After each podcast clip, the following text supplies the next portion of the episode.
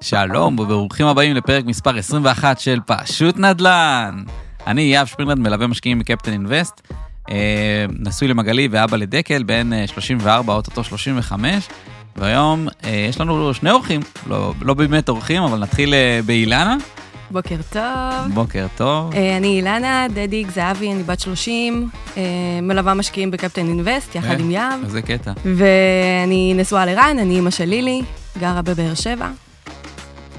ואיתנו עוד אה, אדם שיש לו קשרים גם לבאר שבע אה, וגם לחולון, שזה שתי מקומות שאנחנו מאוד אוהבים. דוד, מה המצב? אהלן, יהב, מה העניינים? מעולה. קודם כל, אה, אני ככה שמח להיות פה, תענוג גדול, ואני חייב לציין שיש לך פודקאסט פשוט מצוין. תודה רבה. אז ככה אני, בגלל שהצגתם את עצמכם כל כך יפה, אני אציג את עצמי גם.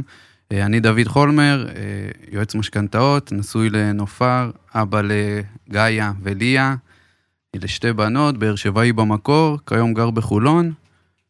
אה, וזהו, ואנחנו עוד נכיר בהמשך, אני מאמין. כן, כן, לא, לא נחסוך מכם אף פרט.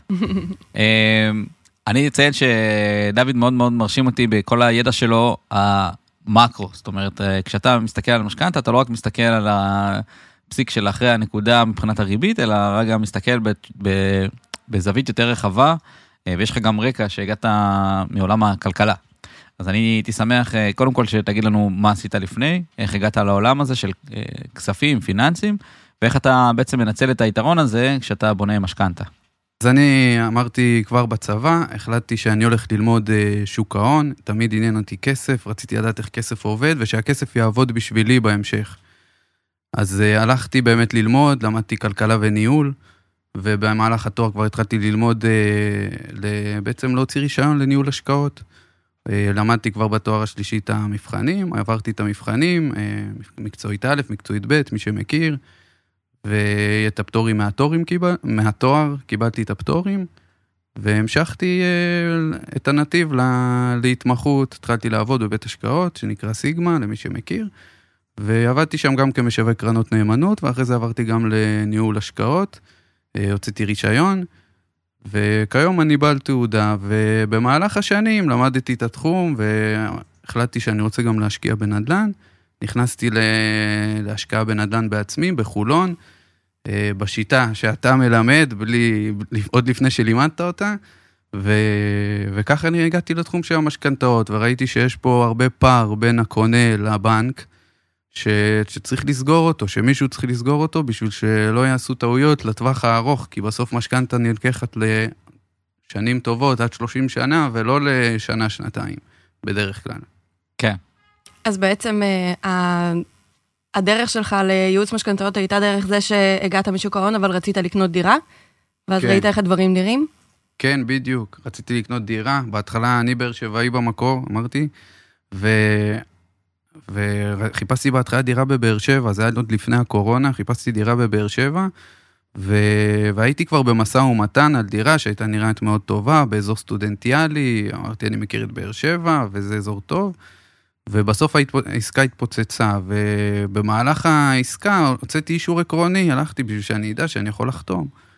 ונכנסתי לבנק, ולמרות הידע הפיננס, הפיננסי, ראיתי שיש פער, פער ידע ביני לבין הבנקאי במסלולים ובדברים שצריך לדעת, ו- ומה זה מה, והבנקאי הוא מדבר איתך מהר, הוא מעביר הכל מהר, הוא יש לו עוד עשר כמוך אחריו, אז הוא לא מתעסק להסביר לך את זה יותר מדי. אז uh, כשיצאתי משם בפעם הראשונה, אז הייתי באיזשהו uh, רגע שוק, רגע אמרתי, אוקיי, אני צריך רגע להבין את הדברים, אני לא יכול לעשות את זה ככה על הדרך, זה לא משהו שאני בא, הולך, חותם והכל יהיה בסדר. ואז העסקה התפוצצה, והיה את הקורונה, אז כנראה שזה היה קצת מזל שזה התפוצץ, ו...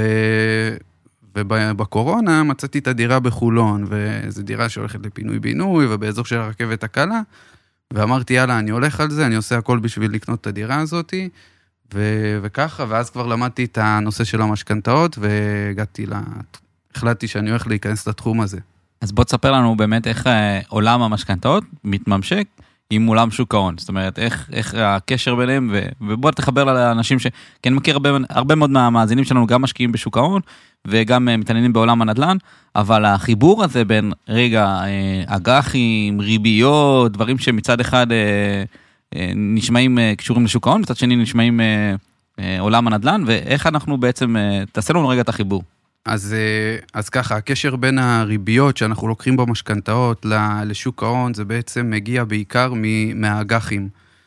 כשאנחנו באים אה, לשוק ההון, יש לנו גם אג"חים וגם מניות, והאג"חים, כשאנחנו מדברים על אג"ח ממשלתי, הוא בעצם הצפי שלנו באיזשהו צפי. רגע, שנייה לפני שאתה נכנס לצפי, אג"ח, תן פה מה זה אומר בכלל, וכאילו, כי תחשוב שחלק מהאנשים ששומעים אותנו, אג"ח נשמע להם מוכר, אבל לא יותר מזה. אולי באופן כללי גם קצת על שוק ההון, איזה מילה שתיים לפני שאנחנו צוללים פנימה. מעולה. טוב, השוק ההון זה בעצם איזשהו אפיק השקעה שכולנו מושקעים בו, בין אם זה בפנסיות שלנו או בקרנות השתלמות שלנו, כולם מושקעים כך או אחרת בשוק ההון, וזה תחום שאפשר להשקיע בו מכל, אה, מכל סכום, לעומת נדל"ן, שבו אנחנו צריכים קצת סכום גדול יותר. ובשוק ההון יש כמה אלטרנטיבות, יש לנו את המנ... ושתי האלטרנטיבות המשמעותיות שיש לנו זה שמניות ואג"חים. כאשר מניות זה שחברה שבאה ורוצה ל... ל... לגייס כסף, מנפיקה את עצמה בבורסה, ואנשים קונים איזשהו חלק קטן בחברה, שזה המניות. ואג"חים זה בעצם איגרת חוב, זה איזושהי הלוואה, כמו שאנחנו באים לקחת הלוואה מהבנק, גם החברה לוקחת הלוואות, פשוט במקום מהבנק היא לוקחת את ההלוואה מהציבור. אז היא מנפיקה איזשהו שטר חוב שמראה את כל התנאים של ההלוואה, ואנחנו מקבלים ריבית. עכשיו, לא רק חברות עושות את זה, גם הממשלה, בגלל שהממשלה יש הוצאות ו... והכנסות שהן לא מספקות, כי כנראה שאנחנו לא משלמים מספיק מיסים בארץ לעומת מה שאנחנו מקבלים, אנחנו לא משלמים בכלל, מה זה, כל מי שקונה דירה יחידה פה. נאדה. סתם. אז, אז אנחנו בעצם אה, צריכים לממן את, ה, את כל הדבר שקורה בארץ. ואחת הדרכים לממן את זה, זה בעזרת הנפקות של אגרות חוב, שיש לנו כל מיני סוגים, יש לנו אגרות חוב לטווחים ארוכים יותר, ואגרות חוב לטווחים קצרים, כמו מק"מ, שזה מלווה קצר מועד. זאת אומרת שאני עכשיו רוצה להשקיע במשהו שהוא מאוד סולידי, משהו שהוא מאוד בטוח, משהו שאני יודע בוודאות אה, מאוד גבוהה שאני אקבל את הכסף בחזרה, במקום לקנות חלק מחברה שאני יודע שיכולה לעלות ויכולה גם לרדת, אני יכול להשקיע באיגרת חוב, שבעצם אני נותן כסף למדינת ישראל, שבו הוא, כאילו, בוא נקווה שהיא לא תפשוט רגל בקרוב. אם היא תפשוט הרגל, אין לנו בעיה הרבה יותר חמורה מהכמה שקלים ששמתי שם. אה, ובעצם המדינה מחויבת להחזיר לי אה, החזר חודשי, כאילו, כמו, כמו, שה, כמו שאני מחזיר לבנק אה, הלוואה שאני לוקח ממנו. אה, דייקתי את זה? בדיוק, בדיוק. בעצם אנחנו, כשאנחנו מדברים על אג- אגרות חוב ממשלתיות, זה בעצם האגרות חוב בעלות הסיכון הנמוך ביותר שיש בשוק, זה ההשקעה הסולידית ביותר ש... שיש היום, בגלל שהסיכוי שהמדינה תיפול הוא מאוד מאוד מאוד מאוד נמוך, על, עד, אה, בוא נגיד שזה הבעיה האחרונה שלנו, האג"חים או החוב שלנו, אם המדינה נופלת. יש כן. לי שאלה רגע עוד פעם, שסוטה קצת מהנושא. אה, כשאני רוצה להשקיע באג"חים, אז אני יכולה לבחור איזה אג"חים? או ש... כן, את יכולה לבחור, יש, אה, את יכולה להיכנס ל... אם יש לך אה, חברה שאת סוחרת דרכה, אז את יכולה להיכנס, לראות אג"חים ממשלתיות ולראות המון סוגים של אג"חים לכל ב- מיני תקופות מחודשיים, שלושה, שנה, שלוש שנים, חמש שנים, כל, לכל אג"ח יש איזושהי תקופת פירעון למתי שהוא הונפק. הבנתי. אז זה בחשבון מסחר עצמאי. זה יכול להיות בחשבון מסחר עצמאי, זה יכול להיות חשבון בבנק, דרך יועץ שמ... שעוזר. כאילו, לנו. אבל בקרן השתלמות נגיד, אני לא יכולה להגיד, אה, אני רוצה אג"ח אה, של ארה"ב, אני... בקרן יש לי איזה מין אה, מסלול בקרן כללי. השתלמות, בדיוק, יש לך מסלולים. כל מסלול בעצם יש לו, את יכולה להיכנס פנימה לפירוט של המסלול ולראות כמה אחוז מהכסף מושקע באג"חים, מהמם. כמה במניות, כמה נכון. באלטרנטיביות. בדיוק, יאללה, אבל אין לך. רשימה של מה מה. עשית שם. כן. סבבה. תודה. אז, אז אה, דיברנו קצת מה זה אג"חים, עכשיו איך תחבר לנו את עולם האג"חים לשוק, לנדל"ן, כאילו זה נשמע לי כמו בדיוק ההפך, כאילו זה נשמע לי שוק ההון 100 100 אחוז. אז בשביל, בשביל לחבר את זה, אנחנו צריכים להבין רגע את הבנק ומה האפשרויות השקעה שלו, כי הבנק בסוף בא לעשות כסף, הוא בא לעשות רווחים, הוא לא חברה ל... את זה אנחנו למטרות יודעים. הציבור. אנחנו יודעים. אז אנחנו, אז אנחנו צריכים להבין מה המחשבה שלו, ולבנק יש כמה אפשרויות השקעה. הוא יכול להשקיע את הכסף שלו בלתת הלוואות ללווים שלוקחים משכנתה ולשעבד את הנכס שלהם, שזה נחשב הלוואה סולידית לכל דבר. מבחינת הבנק יש לו את הנכס כבטוחה, והוא יכול ללכת ולקנות אג"חים של המדינה. לקנות אג"חים, לתת את החוב למדינה, וזה גם הלוואה עוד יותר סולידית אפילו מבן אדם פרטי שיש לו איזשהו נכס. אז uh, בעצם פה, פה הקשר הגדול, שאנחנו יש לנו איזושהי אלטרנטיבה, לבנק יש אלטרנטיבה, או לתת כסף ללווים, או לקחת את זה ב... ככסף למדינה. אוקיי, ועכשיו שהריבית אה, עלתה לנו אה, בשנה האחרונה, אה, אז בעצם גם האג"חים נותנים יותר כסף, תקן אותי אם אני טועה, נכון. ואז זה יוצר בעצם אפשרות לבנק לקבל כסף, כאילו רווח יותר גדול על אג"חים, וזה בעצם מסיט לו את הכסף מלתת כסף למשכנתאות, אה, לשים כסף בהשקעה של אג"חים. נכון, נכון מאוד. אם פעם, אם לפני כמה שנים אג"חים נסחרו ב... אג"חים צמודים נסחרו אפילו בתשואות שליליות, ואג"חים אה, שקליים נסחרו בתשואות מאוד מאוד נמוכות של אחוז ואפילו מתחת לזה, אז uh, היום אנחנו כבר מדברים על תשואות חיוביות גם בצמודים וגם בלא צמודים, אנחנו כבר באזור ה-4 אחוז, 3.5 אחוז, תלוי לאיזה תקופות, זה בעיקר לתקופות הארוכות. צמודים ש- אתה מתכוון למדדים? כן, צמודים, אג"חים צמודים, זה אג"חים שהם צמודים למדד המחירים לצרכן. זאת אומרת ו- שאני משקיע באג"ח צמוד, אה, אני בעצם מקבל אה, את האחוז ריבית שהוא הבטיח לי, פלוס, פלוס. את, את, את האינפלציה, זאת אומרת אני נכון. מעל האינפלציה במקרה כזה. מדויק. אוקיי. אוקיי, אז אוקיי, עכשיו הבנתי שלבנק יש את האופציות, עדיין איך זה קשור לי ליום, ליום שאני בתור בן אדם פרטי הולך לבנק לקבל משכנתה, איך זה, מה אכפת לי? אז בגלל שהבנק יודע שהוא יכול להרוויח סכום מסוים באג"חים, אז הוא יגיד שהוא, אתה תבוא לקחת ממנו משכנתה, הוא יגיד, אוקיי, אין בעיה, אני רוצה להרוויח את הכסף הזה פלוס משהו. כי לבנק יש גם עלויות גיוס, כל הכסף של הבנקים הוא לא רק ממנו. אה, זה לא הון עצמי שלו, זה כסף מפקדונות או כסף מהנפקות שהוא עושה, כי גם הוא חברה והוא גם לפעמים צריך כסף בשביל הדברים שלו, אז הוא גם מנפיק חוב, אז יש לו איזה שהם עלויות גיוס זה נקרא. אז אה, העלויות גיוס האלה זה החוב שהוא מנפיק וכל מה שיש לו, ובנוסף הוא משקלל את האלטר- האלטרנטיבה שלו, של כמה הוא רוצה, כמה הוא יכול לקבל היום באג"ח ממשלתי. אז הוא עושה את האחד ועוד אחד, והוא אומר, אוקיי, אז אני רוצה מרווח של אה, חצי אחוז, אחוז עליך, יותר גבוה, בשביל שיהיה משתלם לי לתת לך הלוואה. אוקיי, אז בעצם אני מסכם את הנקודה שבגלל שעכשיו הריבית עלתה, האג"חים בעצם נותנים יותר תשואה, יש אלטרנטיבה לבנק, ולכן גם זה גורר בעצם עליית, עלייה. אה, עלייה בריביות של המשכנתאות. נכון כאילו מאוד. ככה יצרנו את כל הקשר בין שוק ההון נכון. וריביות נכון המשכנתה. מאוד, נכון מאוד. יש עוד קשר בין הריביות למשכנתה, שהיום יש הרבה מסלולים שהם מבוססי אג"ח. זאת אומרת שהעוגן שלהם נקבע בעצם על פי התשואת אג"ח לאותה תקופה. בוא, למתי בוא, שנלקחה בוא נסביר. רגע מה זה עוגן. אה, מי שרוצה יותר בסיס, אז אה, בפרק 9 ו-10 דיברנו עם ימית על אה, מסלולים במשכנתאות, אבל בוא, בוא נחזק רגע את הנקודה, מה זה אומר עוגן. אז העוגן בעצם, הבנק, אה, כשהוא לוקח את המרווח, אז הוא, כשאנחנו מתבססים על אה, מסלולי אג"חים, אז הוא צריך לקחת איזשהו עוגן שהוא לא שולט עליו, והוא בעצם נקבע, נקבע על ידי האג"חים, זה בעצם התשואה של האג"חים, ועליו הוא מוסיף איזשהו מרווח. נגיד, ב, דיברתם על מסלול משתנה לא צמודה, שזה המסלול החדש שנפוץ היום בשוק, אז uh, במשתנה לא צמודה היא, היא בעצם מבוססת על עוגן של אג"חים שיפדו בעוד חמש שנים, מה התשואה שהם נותנים היום. זאת אומרת, כשאני אומר משתנה, היא משתנה כל חמש שנים בהתאם לאג"חים שיהיו באותו לאג"ח. רגע בעוד חמש שנים. בדיוק, זאת אומרת שאם התשואות עוד חמש, לקחת היום את המשכנתה, אם התשואות בעוד חמש שנים בנקודת השינוי יהיו גבוהות יותר, אז, המשק... אז הריבית תעלה ותקפוץ. ואם זה יהיה נמוך יותר? ואם זה יהיה נמוך יותר, אז היא תרד. הופה.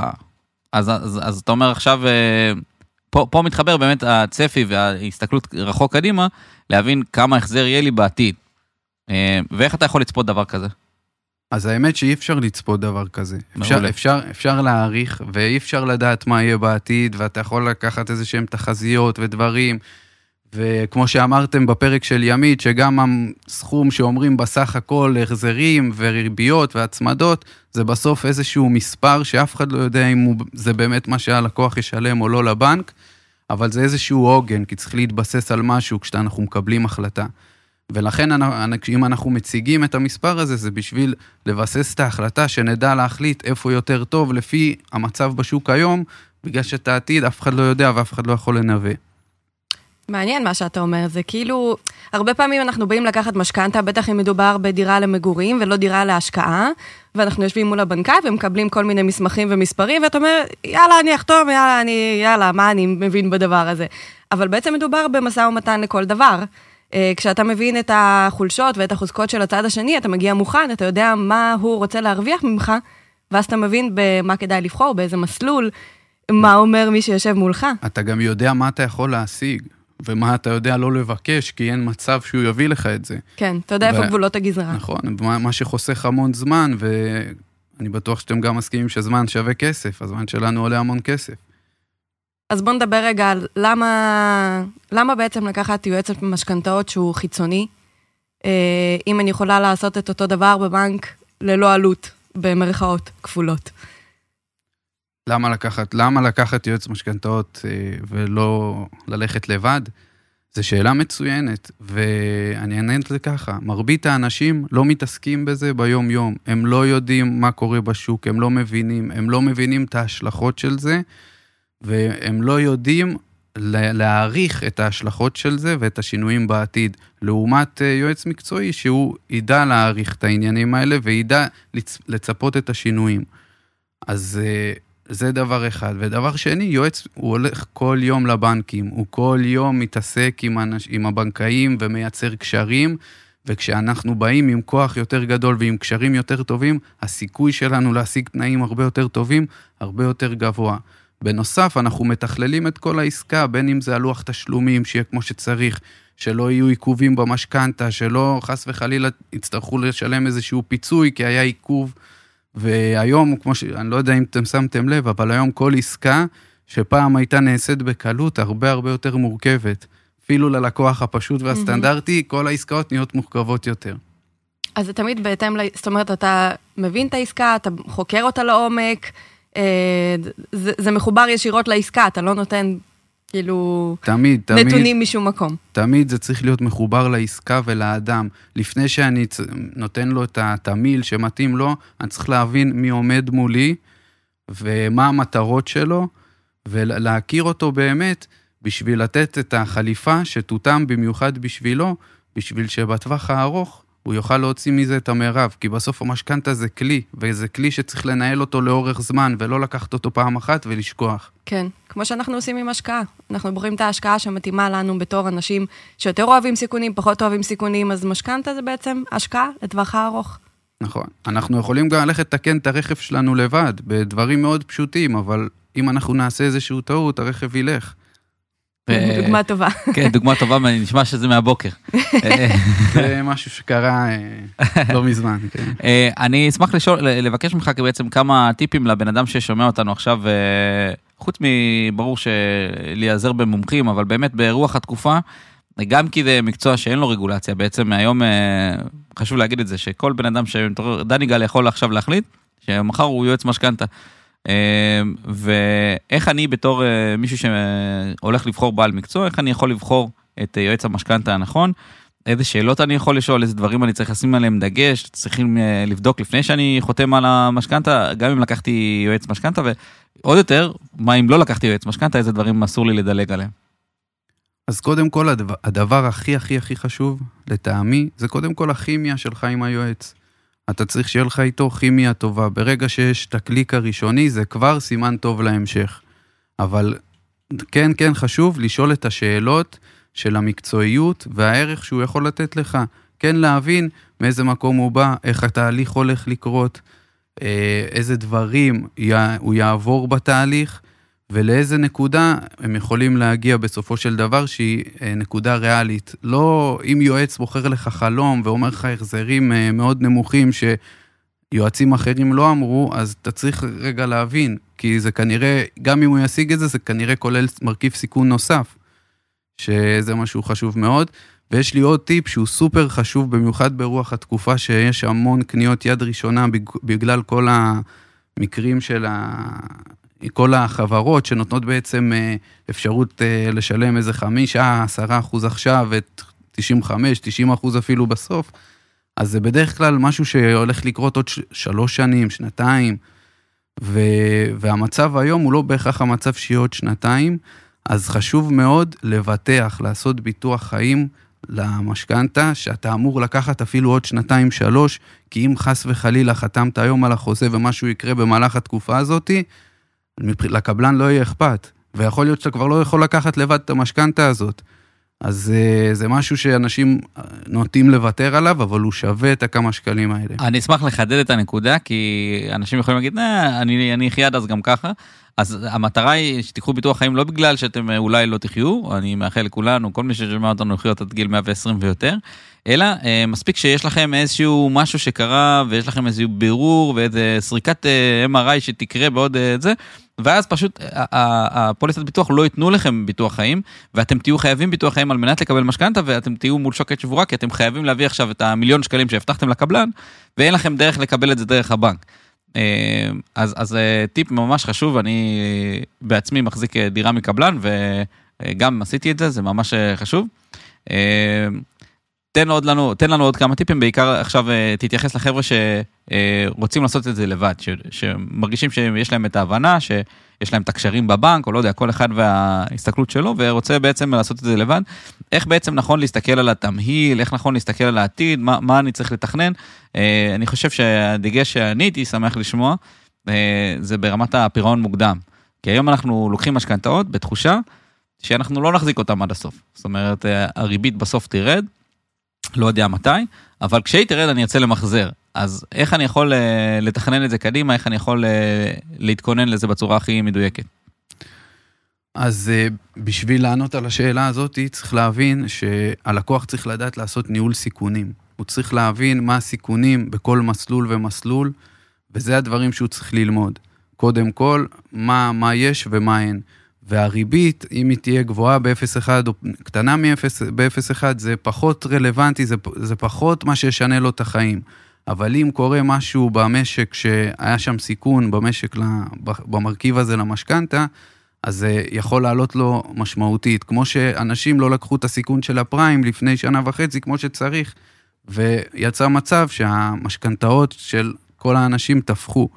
למרות שזה היה נשמע מאוד מאוד מזמין בהתחלה, החזר חודשי מאוד נמוך, יכלת לקבל מיליון שקל באיזה 4,000 שקל, היום אתה יכול לחלום על דבר כזה. אז הריביות מאוד עלו, אז זה הדבר הכי חשוב, לדעת לנהל את הסיכונים, לדעת להבין מה הצפי קדימה ומה המטרה שלי. תמיד, אם אני בא לעסקה ולקחת משכנתה, אני צריך להבין מה המטרה בעסקה, לאן אני הולך. ומתי אני צפוי לפרוע איתה. בשביל, אתה אומר שאנחנו רוצים לגעת בעמלות פירעון, בשביל לגעת בעמלות פירעון אתה צריך להבין מתי אתה מתכנן לממש את ההשקעה ולפרוע, או לחילופין, יכול להיות שאתה תרצה בכלל לגרור, כי יכול להיות שיש לך משכנתה מאוד טובה. כי כמו שאמרנו להערכות, היום זה לא רק, זה לא רק לחשוב על הפירעונות בעתיד. היום, אם אנחנו מסתכלים על השוק, יש צפי, יש צפעים, והיום הריבית עולה, ויכול להיות שהיא תעלה עוד פעם, אה, ושנה הבאה, ב-2024 צופים שתתחיל ירידת ריבית. לא, לא אומרים שזה ירד למה שהיה, אבל חושבים שתתחיל עליית ריבית. כנראה, במה, ב, כנראה במחצית השנייה ירידת ריבית, כנראה במחצית השנייה. ויכול להיות שזה יקרה ויכול להיות שלא, זה ממש יכול להשתנות בתנאים, אבל בוא נגיד שאם עוד 3-4 שנים באמת הצפי יתממש ובאמת תתחיל ירידת ריבית, זאת אומרת שזה ישתקף גם בתשואות אג"ח. ואז יכול להיות שדווקא המשתנות שלקחנו בגלל שאנחנו רוצים לפרוע ולצמצם פנסות, לצמצם את הקנסות, בגלל שיש לנו איזשהו טווח מוקצב של חמש שנים שהקנס מחושב בו, אם אנחנו נסתכל על המל"ט שמשתנה כל חמש שנים, אז uh, אנחנו בעצם גם חוסכים את הפירעון וגם יכול להיות שבכלל לא נצטרך לפרוע, כי תהיה לנו משכנתה טובה עוד חמש שנים כשהתשואות ירדו והעוגן ישתנה לנו. אז הנה, איך שהתחלנו את הפרק עם האג"חים, מתחבר לנו עכשיו לצפי. זאת אומרת, ברגע שאנחנו רואים שהריבית אה, תתחיל לרדת, אולי לא יהיה נכון, כמו שאתה אומר, למחזר דווקא את המשתנה כל חמש שנים, כי עוד חמש שנים היא בכל מקרה תשתנה לטובתנו. נכון. אה, אז, אתה אומר, אה, כאילו זה שזה עכשיו אולי גבוה, הוא לא בטוח שזה נכון יהיה לפרוע נכון. דווקא את המסלול הזה, מעניין, נכון, נקודה טובה. אפילו ההפך, היום זה זמן מצוין לקחת משכנתה, ואני אסביר למה. כי היום הבנקים הם בתחרות מאוד מאוד קשה על כל לקוח. פעם היה להם לקוחות בשפע. הם לקחו, הם, הם בררו את העסקאות שלהם, הם רצו את העסקאות הטובות. הם בררו את זה. היום הבנקים פותחים את היריעה שלהם ללקוחות שהם פעם לא, לא היו לוקחים. ו, והיום התחרות היא מאוד גבוהה, ואז המרווח הזה, המרווח של הבנק על העוגן שהוא מוכן לתת לכל לקוח, נהיה קטן יותר. אם לפני שנתיים המרווח היה שלושה אחוזים באג"חים, היום כבר אנחנו יכולים להיות מרווחים של חצי אחוז, 0.7, מרווחים הרבה יותר נמוכים לבנק. בוא תסביר את זה, כי זה לא נראה לי מובן. מה זה אומר המרווחים?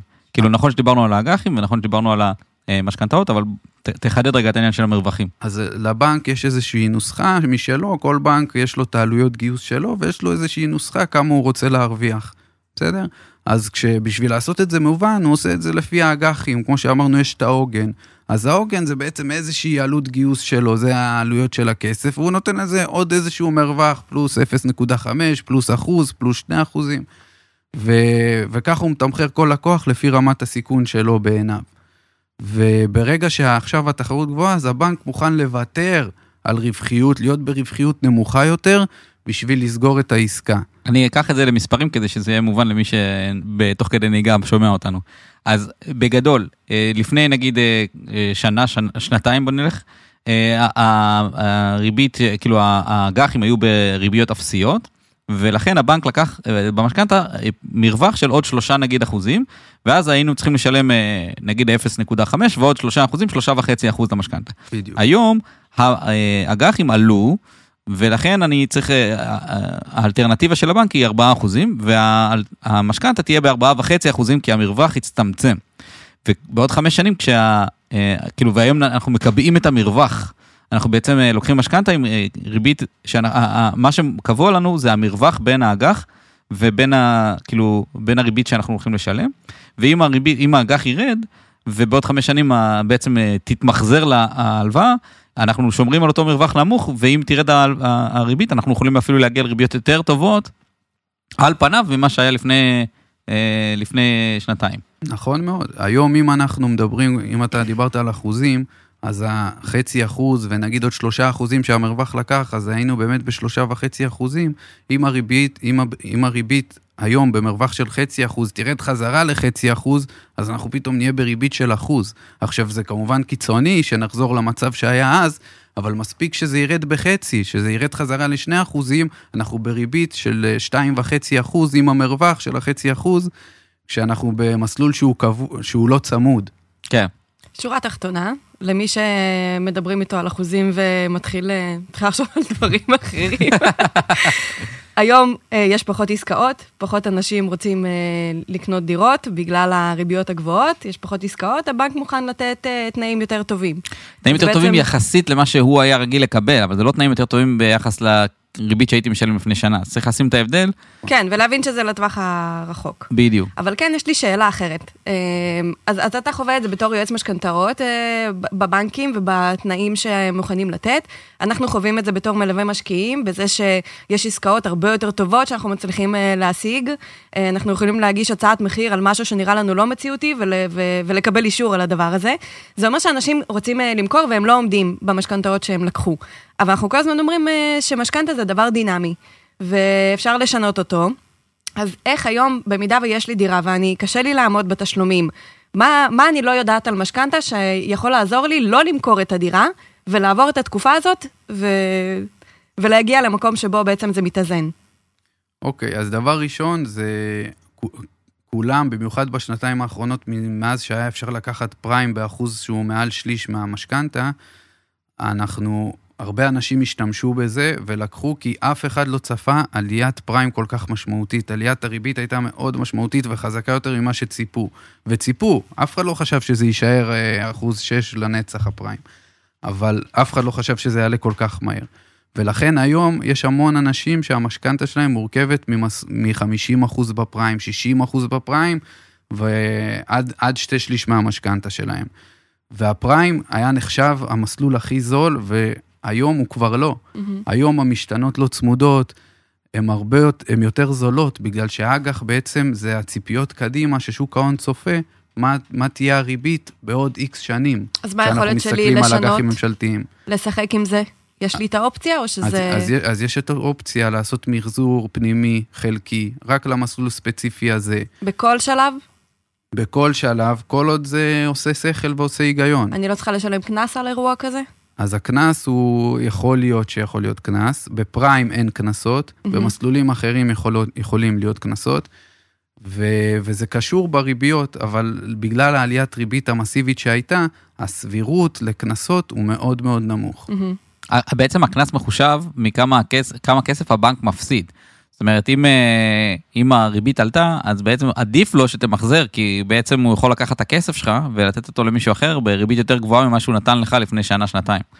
אז, אז הוא ישמח שתבוא למחזר והוא לא ייקח לך קנסות. לעומת זאת, כשאנחנו נחווה את הירידה מתישהו, אז דווקא אז הבנק אה, ייכנס בנו בקנסות וידרוש יותר כסף, בגלל שהאלטרנטיבה שלו למכור את הכסף לאדם הבא, הוא לא יוכל לקבל מה שהוא נתן לנו. אז אומרת, גם פה פה נכנס העניין של התכנון לטווח הרחוק, הכל... ונגיד עכשיו אני יכולה למחזר, אבל להבין מתי אני עושה את המחזור כאילו, שוב, כן. בהתאם לריביות שהולכות להשתנות. אני ארחיב קצת על הקנסות. בטח. בקנסות יש שתי אלמנטים שהם הכי משפיעים על גובה הקנס. שזה אחד, זה מה שדיברת עליו, זה הפער בין הריבית שהבנק יכול לתת היום, והריבית שאתה קיבלת בהלוואה, או הריבית הממוצעת בשוק. אז אם הפער הוא באמת לטובת הבנק, אז הוא לא ייתן לך קנס. אבל אם הוא לרעת הבנק, זאת אומרת שהוא היום ימכור את הכסף ביותר זול, אז זה בדיוק כמו שאמרת, וזה ישפיע על הקנס. לעומת זאת, יש גם את אפקט של הזמן. ככל שההלוואה ארוכה יותר, הסיכוי לקנס גבוה יותר גם עולה, בגלל שהנוסחה היא גם מבוססת על פני משך הזמן שנותר עד הנקודת יציאה או עד סיום המשכנתה. כן, ולכן בפריים אין, קנסות כי בעצם אה, כל, כל יום אתה נגיד יכול לשנות וכל יום הוא תחנת יציאה בתיאוריה. תיאורטית, משהו קרה במשק, נגיד יכול לשנות כל יום את הריבית. והיום, דווקא היום, יש איזשהו... אה, אמירה שבתקופות הארוכות הסיכון לקנסות הוא גבוה בגלל שיש לנו הרבה שנים. אבל מצד שני יש איזה משהו שימתן, בגלל שהריביות הקצרות הם אלה שגבוהות היום. למה הפריים גבוה? בגלל שהצפי הוא עכשיו לריבית גבוהה.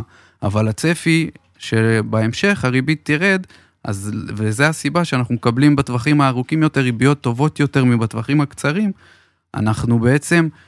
אה, הקנסות יהיו יותר בטווחים הקצרים, ברגע שתרד הריבית, ובטווחים הארוכים הריבית יכולה להישאר פחות או יותר אותו דבר, אולי תרד קצת, ואז הפער יהיה קטן יותר, למרות שהוא מחושב ליותר שנים. אז יש איזשהו עניין שהקנסות לאו דווקא בטווחים הארוכים יהיו גבוהים יותר, וצריך להסתכל על זה ברמה כוללנית יותר. אני אנסה לתת את זה ככלל אצבע, שככה אני הסתכלתי על זה לפחות עד עכשיו, ותתקן אותי אם אני טועה. אני המלצתי לאנשים שפגשתי אה, ולקחו משכנתאות לפני אה, שנים, אה, בזמן שכל הריביות היו מאוד נמוכות, דווקא לקחת את המסלולים היותר קבועים, כדי שכשתבוא העלייה, אנחנו לא נושפע ממנה. והיום, כשהריבית כבר עלתה, דווקא לקחת את המסלולים היותר משתנים וכביכול יותר מסוכנים, כי א', אני יכול למחזר אותם במינימום קנסות, וב', אני לא מקבע את הפחד שיש היום בשוק ל-30 שנה קדימה, אלא אני אחווה גם את הירידה, כמו שאמרנו, המשתנה ככל הנראה אה, בעוד חמש שנים תהיה יותר נמוכה, והפריים בעוד חמש שנים ככל הנראה יהיה יותר נמוך, ולכן אני אהנה מהירידה. אה, תקן אותי עם, עם הכלל הזה, כלל אצבע, כמובן הוא פרטנית לכל בן אדם ומתי הוא רוצה למכור וכולי, אבל זה איזשהו כלל אצבע שאני עבדתי לפיו. אז הכלל אצבע הזה הוא מצוין בשבילך כמשקיע, כי זה הדרך חשיבה שלך. אבל הכלל אצבע הזה לא נכון לבן אדם שהוא מחפש יציבות, והוא קונה את, בי, את הבית שהוא הולך לגור בו, והוא מתכנן להישאר פה. הכלל, הכלל אצבע הזה לא רלוונטי, שם אולי הוא יעדיף ביטחון ויציבות, הוא רוצה כמה שיותר קבוע לו צמוד, שיהיה כל הזמן. אז תודה על החידוד, אני ממש מסכים איתך, כי הראש שלי כל הזמן חושב בתור משקיע, ו... פה זה בדיוק מתחבר לנקודה שתתייעצו עם איש מקצוע שיתאים את המסלולים למטרות שלכם. בסוף כל אחד והמטרה שלו, ואם המטרה שלי היא למקסם את הרווח, היא לאו דווקא המטרה של, שלכם. נכון, ולח, ופה נכנס העניין של הניהול סיכונים, שהוא אה, סופר משמעותי לבן, לכל בן אדם שהוא גם רוצה למחזר בעתיד, או שהוא רוצה להשקיע ולפרוע את המשכנתה וללכת לנכס הבא. והניהול סיכונים הוא סופר משתנה גם מאדם לאדם, לפי הרצונות והצרכים שלו וההרגשה שלו, כי אם אני בן אדם שאני יותר אוהב סיכונים, אז אין לי בעיה לקחת יותר משתנות ויותר סבבה לי והצמדות, אין לי בעיה, אני לא מפחד מזה. אז אני יכול לשלב את זה יותר במשכנתה, ואני יודע שזה יכול לפגוע בי בעתיד, אבל אני מתחשב בסיכון. ולאנשים האחרים זה פחות מתאים, אז בגלל זה כל אחד והניהול סיכונים שמותאם לו. ואני מסתכל על הבן אדם, בגלל זה כשאני פוגש אותו, חשוב לי להכיר אותו ולדבר איתו, ולהבין את הצרכים שלו ואת הצורך ש... של העסקה. כן, אני אתן פה עוד כלל אצבע, אה, וגם פה תתקן אותי, אבל יש איזשהו משהו שאנשים הרבה פעמים מחפ- מחפשים את או את ההחזר הנמוך ביותר, או את הריבית הנמוכה ביותר, אה, ולרוב הם לא מבינים את ההשפעות של זה לטווח ארוך. אז בעצם אה, כלל אצבע ששוב, אני אשמח שתתקן אותי ותדייק אותי, ככל שאני לוקח החזר חודשי נמוך יותר, המשמעות של זה שלאורך ה- כל התקופה אני בסוף אשלם יותר, שזה כל כך לא אינטואיטיבי, אנשים אומרים, אה, רק 4,000 שקל על מיליון שקל, ככל הנראה אני אשלם יותר, כי ככל הנראה זה יהיה מוצמד למדד, ככל הנראה יהיה לי הרבה יותר קשה לצמצם אותה, והריבית הזאת תיפרס על יותר שנים. מה מה דעתך על הטיעון הזה? זה, זה טיעון מדויק. מבחינתי, החזר חודשי כמה שיותר נמוך, זה אומר שלקחת יותר סיכון עליך. גם הבנק, כשהוא מתמחר אותך, והוא בא למכור לך הלוואה, הוא יודע שיש סיכונים, הוא מכיר את הסיכון של האינפלציה הרבה יותר טוב מכל לקוח שמגיע לבנק. ולכן, כשאתה בא ולוקח את הסיכון עליך, לוקח מסלול צמוד למדד, בעצם הוא אומר, אין בעיה, אז אני אביא לך פה ריבית נמוכה יותר, כי הסיכון הוא עליך. וכשאני לא לוקח את הסיכון של האינפלציה, שהבנק לא לוקח אותו עליו, אז אנחנו מקבלים ריבית גבוהה יותר, שהיא בלא צמודה. זה בעצם הפער בין הצמוד לא צמוד. מעולה, תודה על החידוד. אנחנו ממש לקראת סיום. יש לך איזשהם אה, מסרים למסור לקהל, אה, להעביר לחבר'ה בבית, לה- אה, ככה, אנחנו בספטמבר 2023, משהו שאתה רוצה לאחל, אחורה, קדימה, טיפים שלך. אה, קודם כל, אז אנחנו עברנו בשוק הנדל"ן שנה לא פשוטה.